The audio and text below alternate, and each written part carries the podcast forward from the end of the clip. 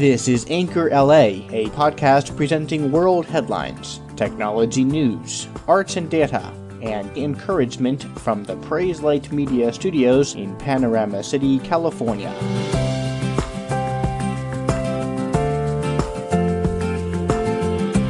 Good day, it's Wednesday, the 6th of December 2017. Two major fires are roaring through Southern California at this time, forcing tens of thousands of people from their homes in the latest outburst of what has been one of the state's worst fire seasons. The first fire in Ventura County started Monday evening and spread rapidly overnight to envelop about 45,000 acres, destroying over 150 structures and prompting 27,000 people to evacuate. The second fire began Tuesday morning in the northern San Fernando Valley in Los Angeles County and quickly grew to encompass more than 4,000 acres, closing the 210 and 5 freeways, major arteries of the Los Angeles freeway system. Just about six miles northeast of the Anchor LA studios, the heavy smoke has affected most of Los Angeles, both inside and outside. The fires were fed by dry conditions and fierce winds, which don't look to subside anytime soon. As of press time, neither fire was close to being under control, and several other smaller fires had started in the San Bernardino area, as well as Santa Clarita and Thousand Oaks.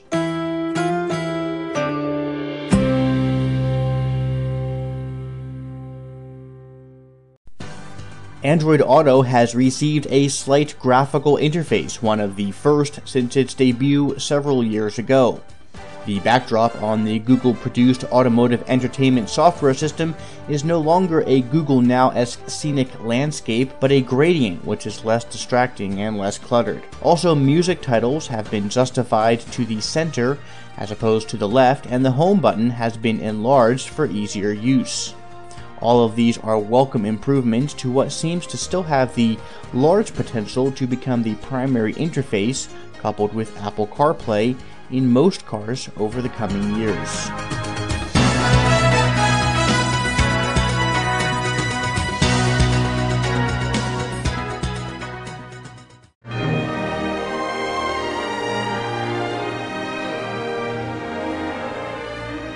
In 1942, famed British actress Greer Garson starred in one of film's most inspirational productions of all time, according to the American Film Institute. Mrs. Miniver primarily focused on the self titled character and her family, the Minivers.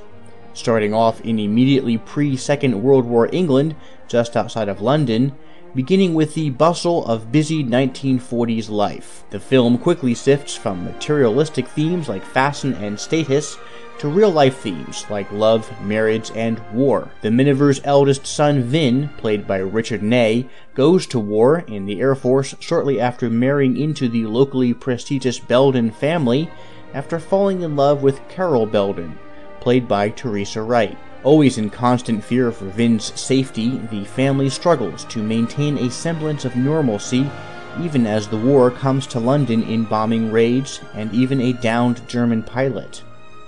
Mrs. Miniver's husband, Clem Miniver, played by Walter Pidgeon, is called to assist in the infamous Dunkirk event, where stranded Allied soldiers needed rescuing from the shores of France as enemy Axis troops closed in. Running throughout the story is a flower show. Commonplace in that era, the yearly flower show boasted in being held each year through thick and thin, and as tradition would have it, the elder Miss Beldon, played by Dame May Whitty, the matriarch of the Beldon family, always won. But this year, the local station master, played by Henry Travers, has entered a beautiful rose and has called it the Miniver Rose after Greer Garson's character.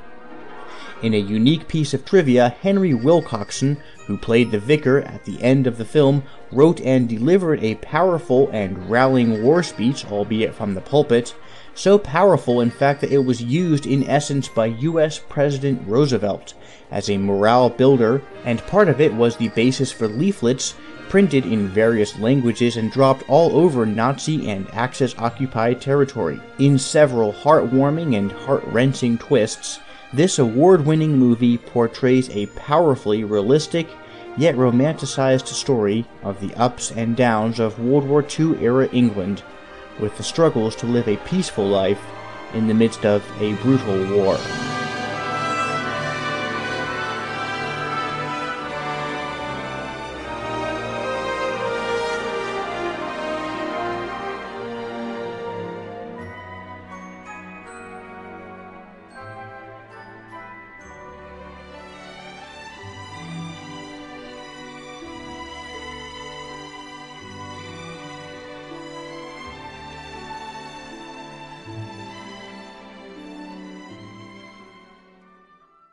Today's challenge is based on a devotional by Grace to You Ministries entitled Progressive Revelation. Many Christians today, in an effort to identify and recognize the importance of Christ's coming, his new commandment, love, and a fear of legalism, which so often lurks in beliefs which don't see the whole picture, attempt to dim the importance of the Old Testament and seldom seek it for wisdom and truth turning only to the New Testament for instruction. While it's true that the Old Testament is but a sample of what is revealed in the New Testament, Jesus said, Do not think that I came to abolish the law or the prophets, the Old Testament. I did not come to abolish, but to fulfill. And that's in Matthew 5. Jesus was affirming that Scripture developed from promise to fulfillment, from partial to complete. And that's called progressive revelation and it has nothing to do with politics. Hebrews 1 tells us that God, after he spoke long ago to the fathers in the prophets, in many portions and in many ways, in these last days has spoken to us in his Son. The Old Testament anticipated Christ's coming. Everything in it pointed to Christ. And now the New Testament records his coming.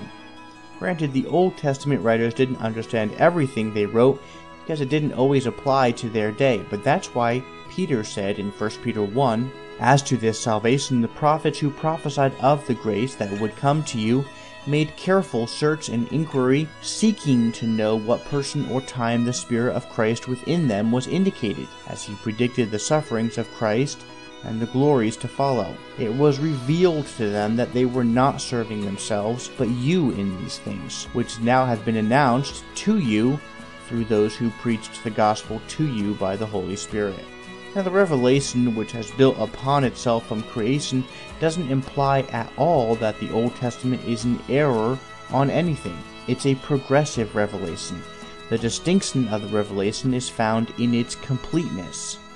Just like children progress from letters to words and to sentences, so God's revelation progressed from these now stereotypically legalistic types and ceremonies and prophecies to final completion, all in Jesus Christ and the New Testament. Though incomplete by New Testament standards, the Old Testament is still fully inspired by God. That's affirmed very often in the New Testament. 2 Peter 1 tells us that no human writer of the Old Testament wrote of his own will, but only as he was directed by the Holy Spirit. Paul added in 2 Timothy 3 that all scripture is inspired by God and profitable for teaching, for reproof, and for correction and training in righteousness. The Old Testament isn't all of God's truth, but all of it is true. And as we progress from the old to the new, we see God's character and his redemptive plan unfolding in greater detail. May we never take for granted any part of God's amazing and valuable word and leave parts of his scripture untouched with a very dangerous assumption of its lesser than value.